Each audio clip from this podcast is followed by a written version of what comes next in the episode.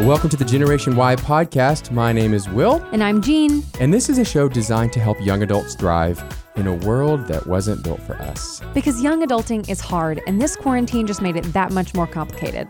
So we're asking the questions that are important to all of us, and we're having conversations with people who know the answers. So today we're going to spend some time talking with licensed psychologist Dr. Wendy Dickinson on how we can stay mentally and emotionally healthy during this time of collective isolation. This is the Generation Y podcast.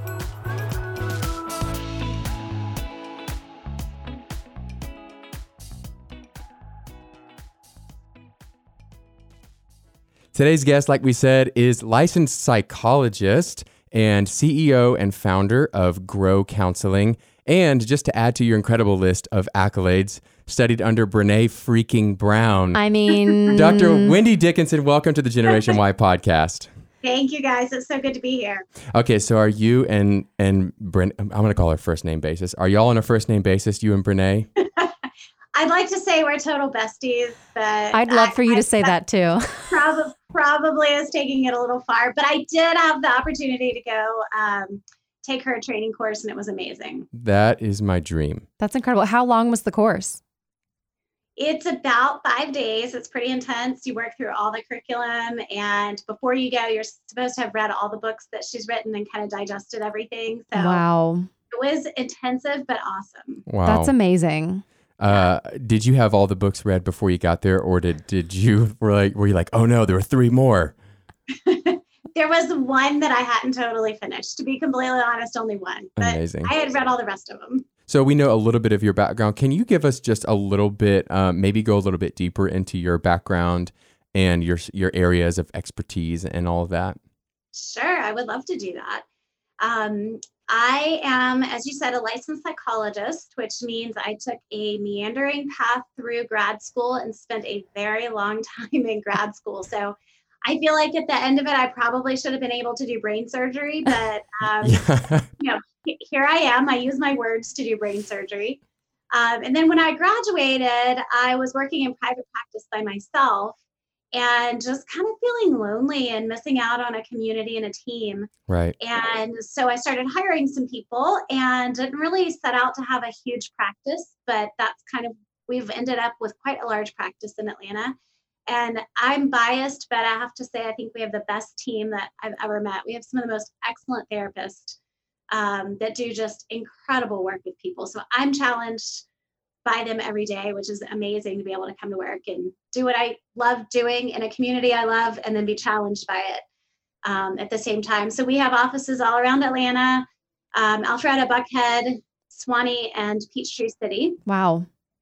And we always kind of joke like, if you're between the ages of two and 92, we can probably help you. So Right. If you're breathing, if you're can breathing, you. we've probably got somebody on the team that can help you. I work a lot with my specialties kind of morphed over the years that I've started um, or gotten to the place where I see a lot of men, mostly men who are really high performing um, CEOs, CFOs, really uh, in work environments that demand a lot. And Yeah. then, you know, they get home and a lot is demanded of them. And so they just need a place to kind of process and come up for air and not have to be on all the time. So Sure. Why the that.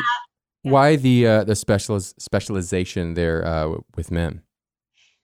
It's an interesting question. When I was in grad school, the other females in my program kind of declared pretty quickly, we only work with women's issues. And I didn't know that I was supposed to declare something quickly. So Right.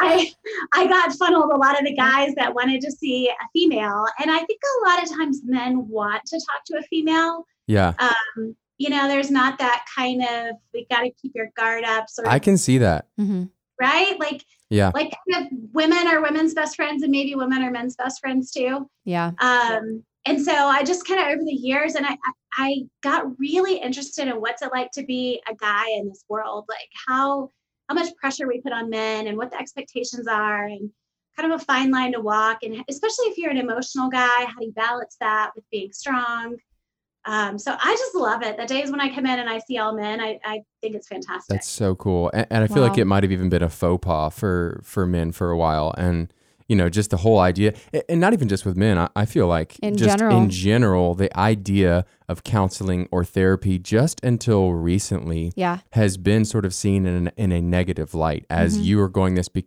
to this because you're a broken person, Yeah. you know. But I we're totally agree. Yeah. It's, I think the stigma that you're talking about is just really changed probably over the last, I've seen a significant shift over the last 10 years and I love it because I think people are realizing like it's really helpful for me to have an outside perspective in my life, somebody that holds my story and knows who I am and knows kind of where I struggle because we all struggle, right? right. Um, and and so then when I go, I have a therapist. I'll be right in upfront about it. When I go in and say, okay, here's what's going on, I don't have to start from scratch. She already knows me and knows my story. Yeah. So I think it's super helpful. So, what would you say to a person who says, "Hey, that's my spouse. They they're my therapist," or they have a best friend and they say, "Well, they're my therapist, so I don't need therapy." I would say that's a lot of pressure to put on your spouse. Yeah. um, I- I think in an ideal world, we all um, would have spouses and partners and friends that play a part of that role, but they're also really invested in us. And so they're not going to be able to have a truly outside objective perspective and be able to go, well, yeah, but have you looked at it this way? Yeah. Right. And you kind of need somebody who's for you, but also distanced enough that Right. they can they can see what's really going on. Something that Mhm. we found at the beginning of this quarantine was that we were the only place between Jean and I that we were processing anything. So the only place that I was processing things was when she and I were going on a walk or a bike ride. And so basically everything was offloaded onto her and like you said put pressure onto her. Hmm and it it we struggled. And I, I imagine a lot of people are right now. And even in a normal world when we're under normal circumstances not everybody goes to see a counselor or a therapist or has someone speaking into their lives that way. And i imagine now it's it's even more difficult. Yeah, I think so. I, I think it's difficult for everyone right now, to be honest. I don't know anyone who hasn't been affected by what is going on and what we're carrying and dealing with. I think that it affects people in different ways depending on their circumstances. So I think people who are single are experiencing, you know, the disconnection differently than people who are married. But then people who are married and have a great relationship are experiencing it differently than people who are maybe already in a relationship where there's some level of crisis or challenge or difficulty or distrust. So I, I think across the board, this is a lot for people to handle. Right.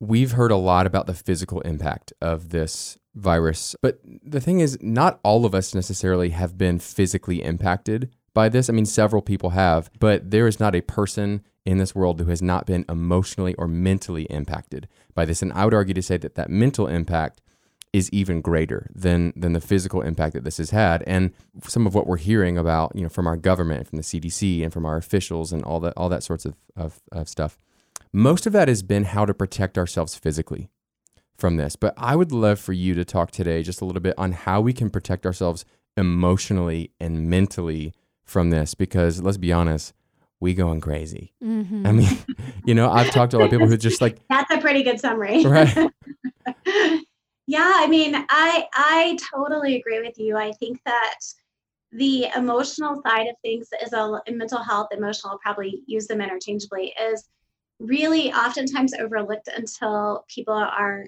having a meltdown or um, experiencing extreme thoughts like suicide or you know we're noticing people breaking down and the time when we really need to intervene is far sooner than that before people get to a breaking point and and typically in crises we don't um, you know the thing about stress that makes it challenging is there there are kind of three parts it's when it's unpredictable unknown or doesn't have an end point so when you So think all about of those.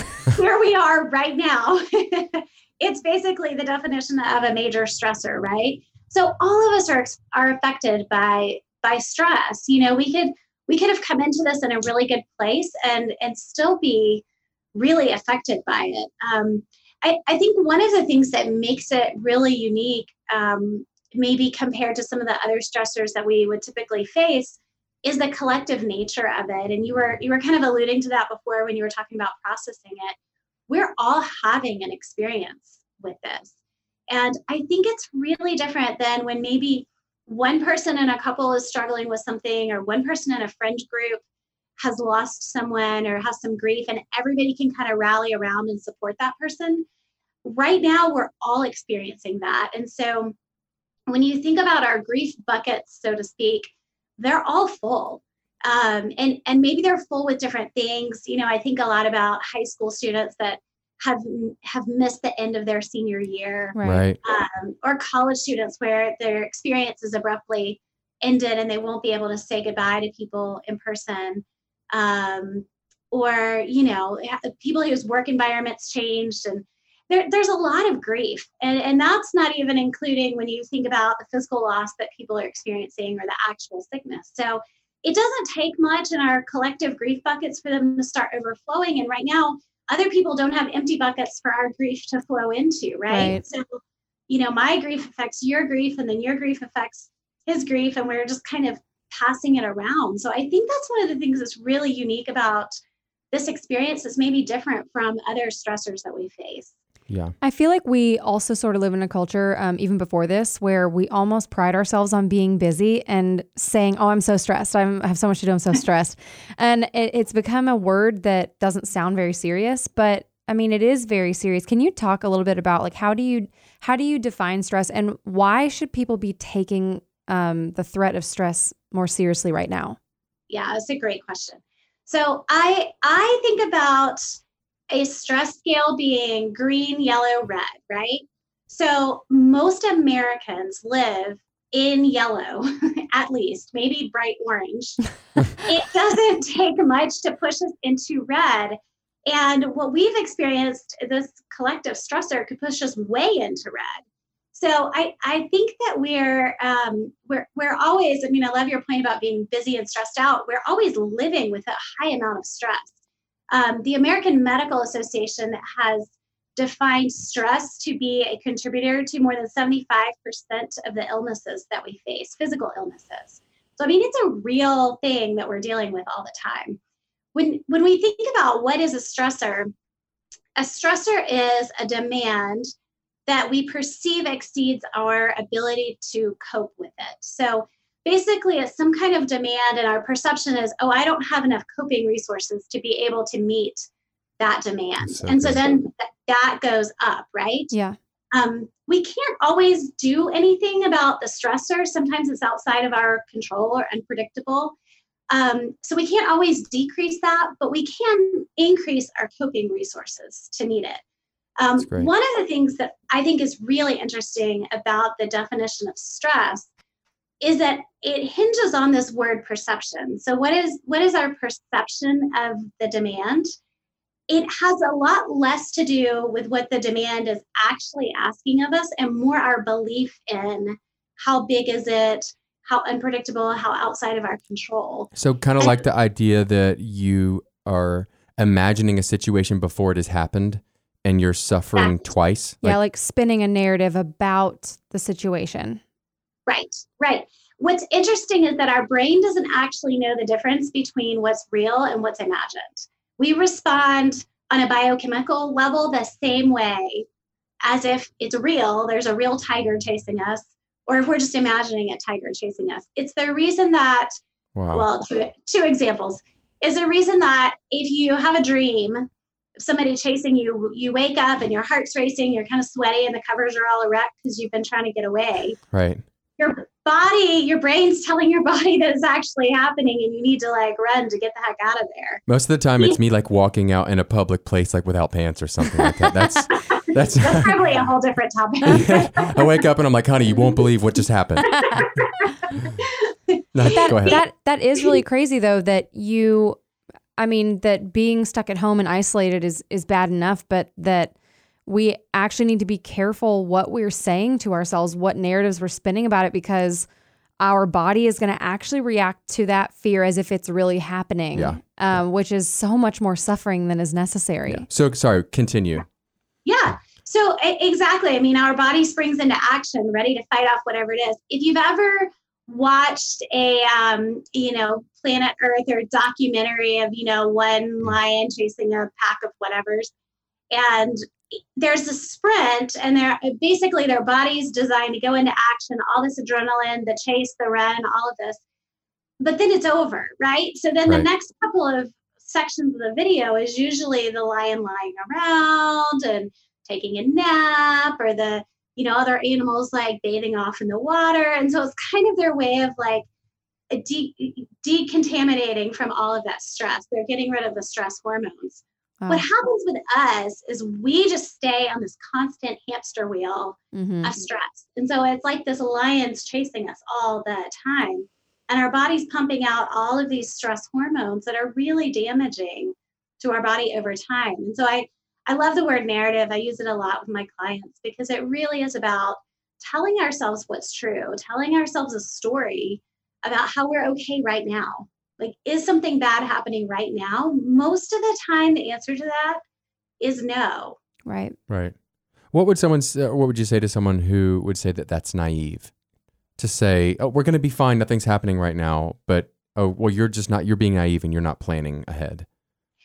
Well, I, I think if you didn't plan, that would be problematic. If you just stuck your head in the sand and thought, oh, it could never happen, that would be problematic. I think there's a lot of wisdom in being prepared, in you know, thinking about maybe what the future could hold, but then not living in the future. I Right. think the question is really where do you spend your time? Right? Mhm. Are you spending your time in the present? Yeah. Or are you spending your time in the what ifs of the future? You talked about um, the difference in stress, crisis, and trauma. Can you just talk about that for a second? Yeah, for, for sure. So, stress is, we talked about the definition of uh, the demands exceeding our resources, the perception of our demands exceeding our resources. Crisis happens when stress continues over time. And then when crisis continues over time, it becomes trauma. So, really, trauma is the impact of an extreme stressor or extreme crisis over time. We know that even smaller, kind of quote, less traumatic things extended over time end up having a more negative impact than a one time, really negative thing. And that I think is another part of what's going to make this a really difficult season for people is that it's extending Mhm. for a long time. This is Yeah. not just a hey, we need to get through these few days or this week or two weeks. This is extending into quite a long time. Right. Yeah. That this is really something that um, people who would maybe just be distracting themselves, which distraction can be good sometimes. Um, and you've talked about that, but um, you also studied under Brene. So there's that. Under Ray Ray. there's that a point of going, okay, this isn't going away anytime soon, and I can't push this off forever. So I actually need to think about future me and my future health and be able to sit in this. Uh, I feel like for some people who don't have experience with that, though, what advice would you give them if, if they're not used to sitting in their negative feelings? Um, if that just feels scary and dangerous to them, like what would you suggest is the balance between healthy distraction and actually like sitting in your feelings and dealing with them? A great question. I I think about the brain like a circuit breaker. When it re- recognizes that we're about to get overwhelmed, it sometimes we'll just flip it, flip a circuit, and mm-hmm. we can kind of help facilitate that process by distracting ourselves. So that's that's sort of the healthy part of it that you were talking about.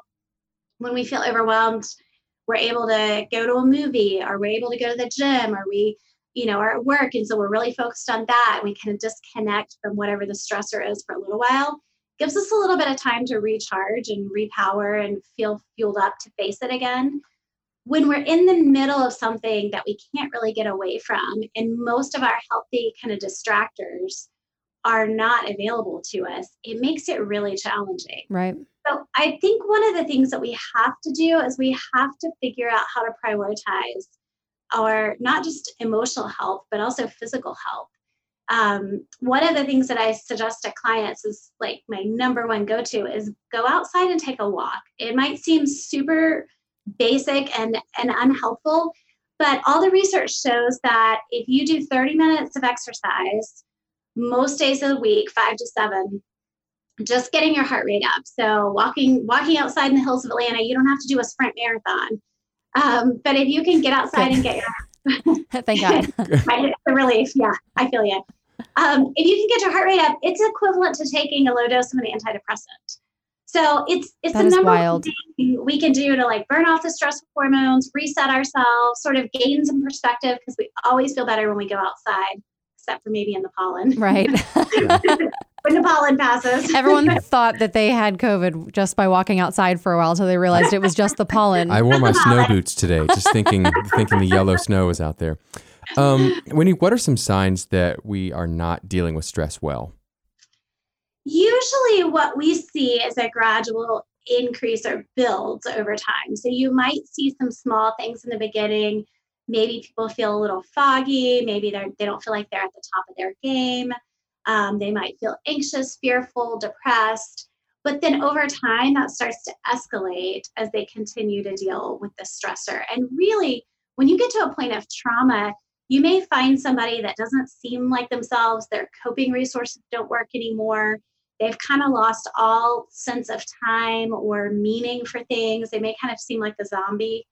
So it's a gradual progression, but it, it definitely gets worse over time if you're not paying attention to it. So th- that person's sitting in your office and they're saying, "Hey, this is where I am. I feel like my my coping mechanisms have run out. I feel like, you know, what you just described. What what advice do you give that person?"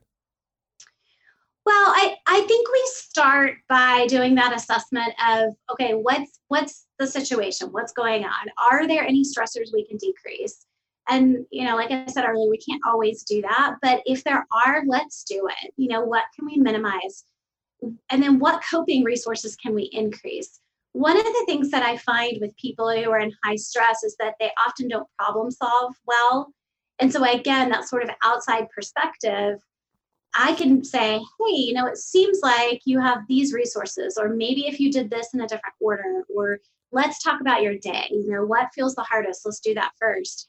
I can help kind of block and tackle um, for them in a way that when you're in the middle of it, you just feel overwhelmed and it's hard to do. Yeah. Um, the other thing is with the positive, the coping resources, I always go back to the basics. Like I, I always start with, are you sleeping? Because sleep deprivation is a form of torture. So if somebody's not sleeping, that's a problem, right? Um, so I want to do what I can to kind of help with some sleep hygiene.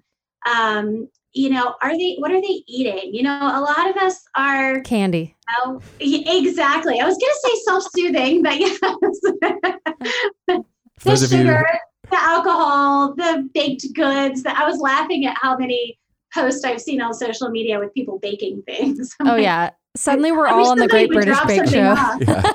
right? I'm like that banana bread looks really good, guys. um, that's awesome. Wendy, what about um okay, I'm gonna get just kind of personal here for a second. I am the kind of person, and I imagine there's some other listeners out there who identify with this, who just want to help. Like maybe there's a person in your life, it's a friend, it's a spouse, it's a partner, whoever it is, and you just want to help. Um, how how but I always feel like when I do that, I end up hurting. I, I feel like I, I don't, you know, Always. uh, not always, not always, but I feel like I want to help decrease the stress in whoever I'm trying to help. Yeah. Um, how do you do that well? How do you help people who are, have stressed? again a great question i i think the first thing i would say in this situation we're in is you have to take care of yourself first because if you're not checking in on yourself you're not taking care of yourself and making sure you have something to give you're going to get super easily depleted and not be able to go the distance with the people that you really do want to help and care for well So a lot of times people think oh that's selfish i'm not going to take care of myself first i would i would argue that it's the most selfless thing you can do because then you can show up well for other people. If you think about on an airplane, you know, the message they always say about make sure you put on your oxygen mask first and then you can help the people around you. It's that same kind of principle. So I would start by checking in and just seeing what do I have to give? And then I would think about the people who you you care about and you know you want to check in with and think about how what you have to give matches up with maybe what they need. Mhm. Um, so sort of strategically picking who you check in with or who you offer things to based on kind of what you have to give. That's great. That's great. Do you Love have that. anything? Um, I know you had mentioned something um, in a previous interview where you talked about how you were really bothered by the social distancing uh, language that was put out by the media. why was that choice of words potentially harmful? So I the the idea that we would socially disconnect, I think, is incredibly damaging. Relational connection is one of the things that helps insulate us from the negative impacts of trauma. And this idea that was pushed out right away that basically we need to disconnect from all the people around us, I think is incredibly damaging. I know it's not what they meant. Right. What they really meant was physical disconnection so that we weren't contaminating each other. Um, and I get, I understand where they got to with the term, but I don't think it's helpful. I think we need to be reminding ourselves and telling ourselves that there are lots of ways to socially connect. We might have to be creative and kind of again the cans solver. with the string. exactly, exactly. We, you know, st- stand in the yard and yell at your neighbor across yeah. the yard. We've, we've, seen a lot of just, that. We just send signals out of our window to uh-huh. our apartment mates across the way, just with a flashlight. I like it. That's impressive. we had a f- um, some of our listeners send in questions for you. Would you mind if we asked you That's a great. few of them? Yeah. Okay, great. So um, we just picked three. Uh, so first, I wanted to ask, what advice do you have for someone who is living alone right now? That's great. I think that this is a really challenging situation. It can be because the days are long and the weeks are longer. Um, I think that it's a couple things. I would say one, think about finding a quarantine buddy.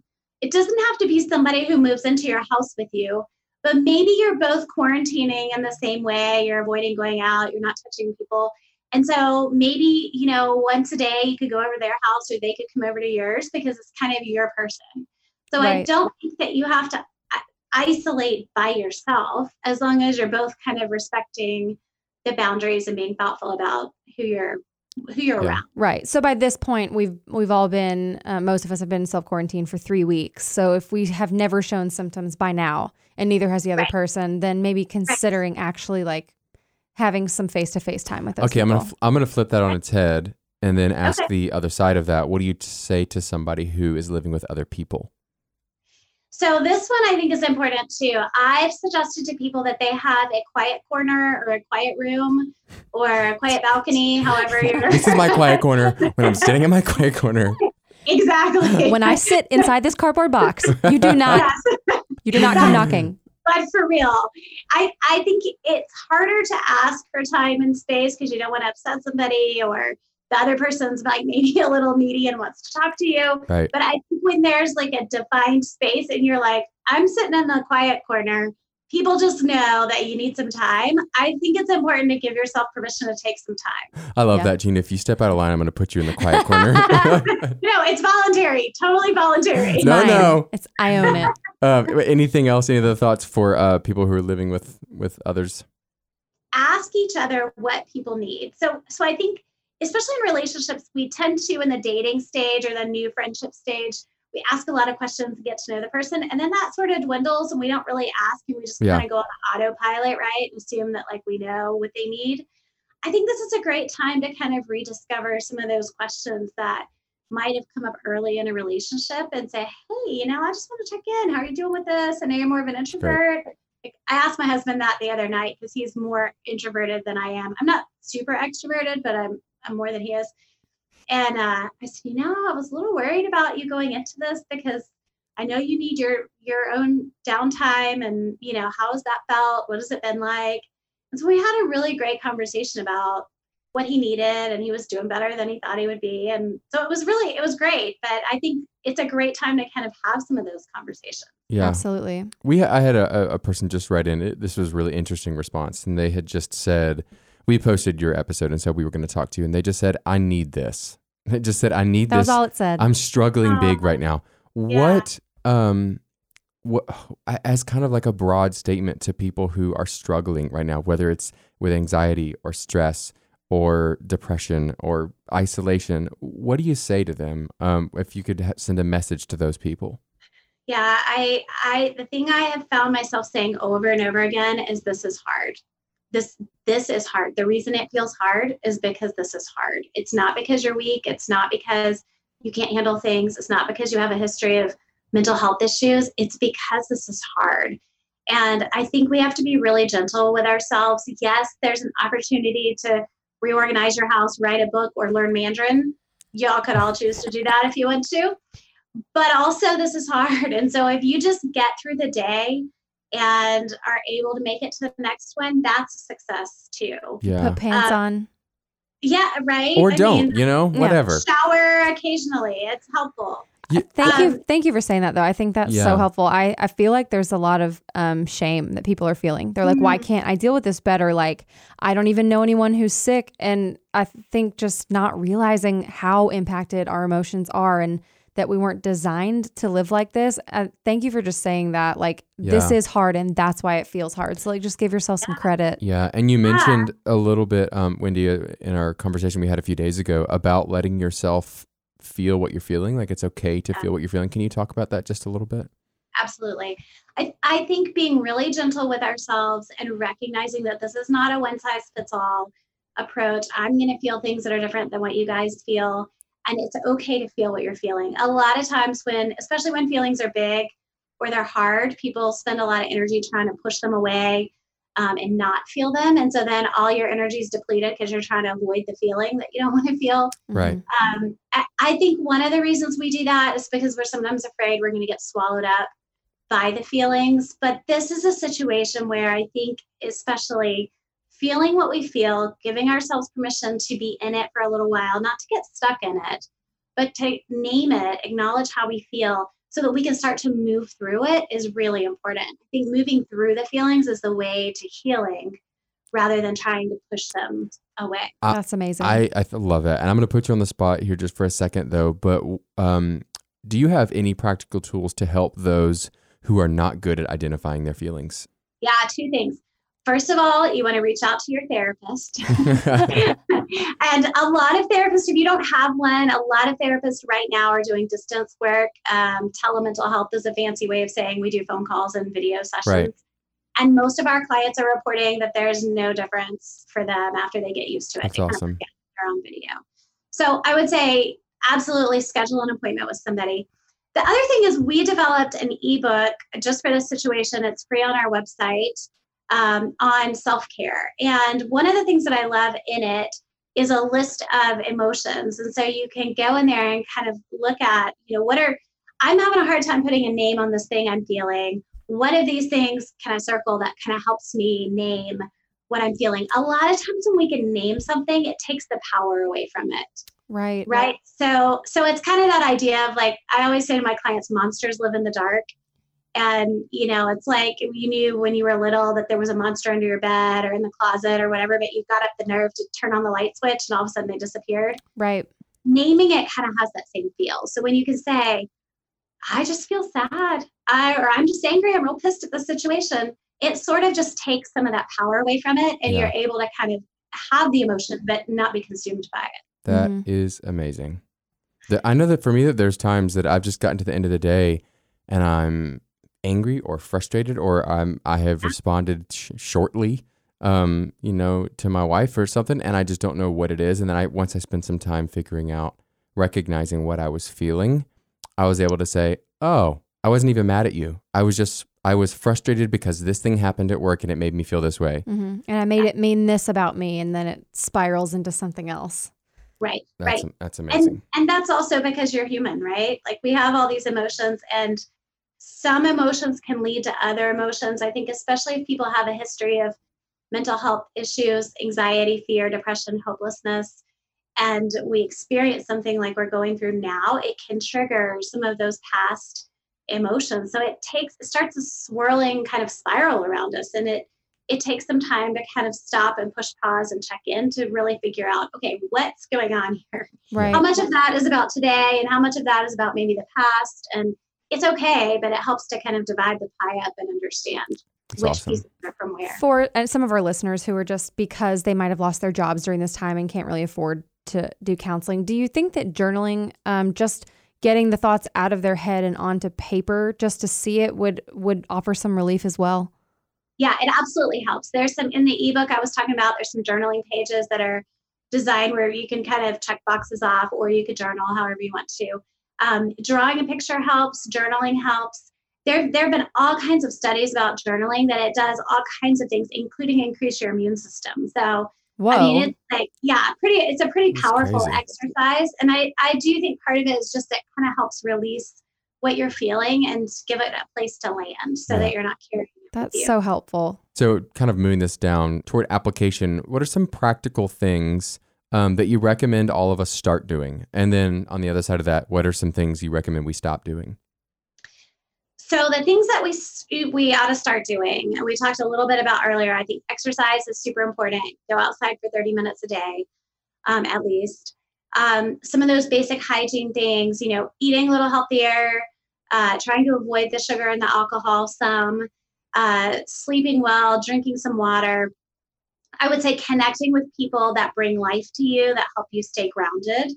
Um, we all know there are people in our lives who don't always have that effect on us.